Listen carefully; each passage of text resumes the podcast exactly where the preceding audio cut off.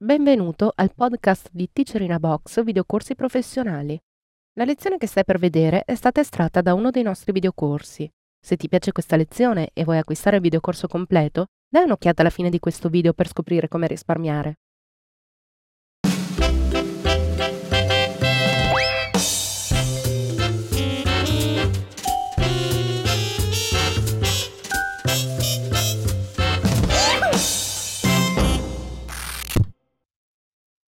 Episodio numero 76. Libreria, progetti e cestino.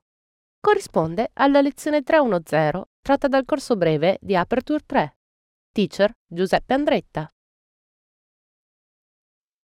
In questa lezione vedremo di comprendere come funziona Apple Aperture 3 durante la fase di importazione e gestione delle fotografie digitali.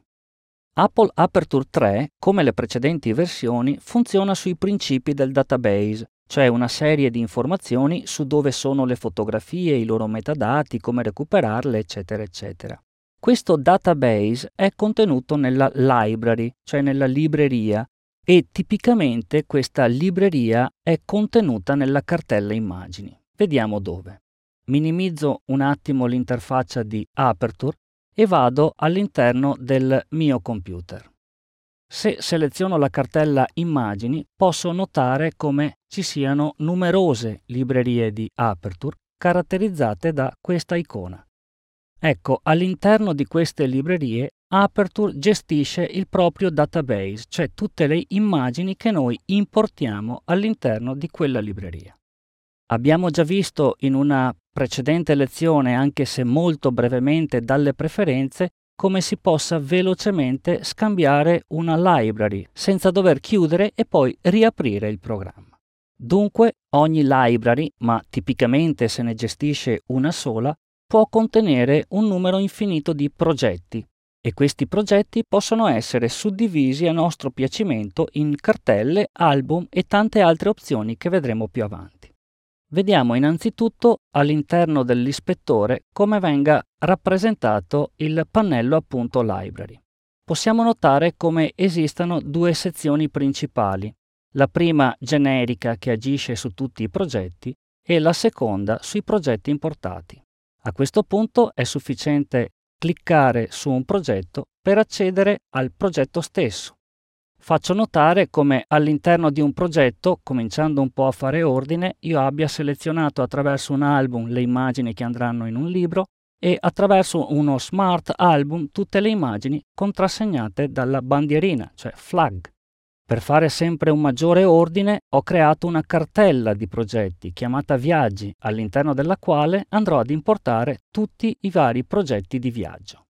In questa sezione generica invece Cliccando sopra la scritta Project io posso velocemente vedere tutti i miei progetti o tutte le mie fotografie e attraverso le nuove funzioni che vedremo più avanti posso riconoscere i volti, i luoghi dove ho scattato, selezionare immediatamente da tutti i miei progetti le immagini contrassegnate e come novità della versione 3 posso avere a disposizione anche un cestino.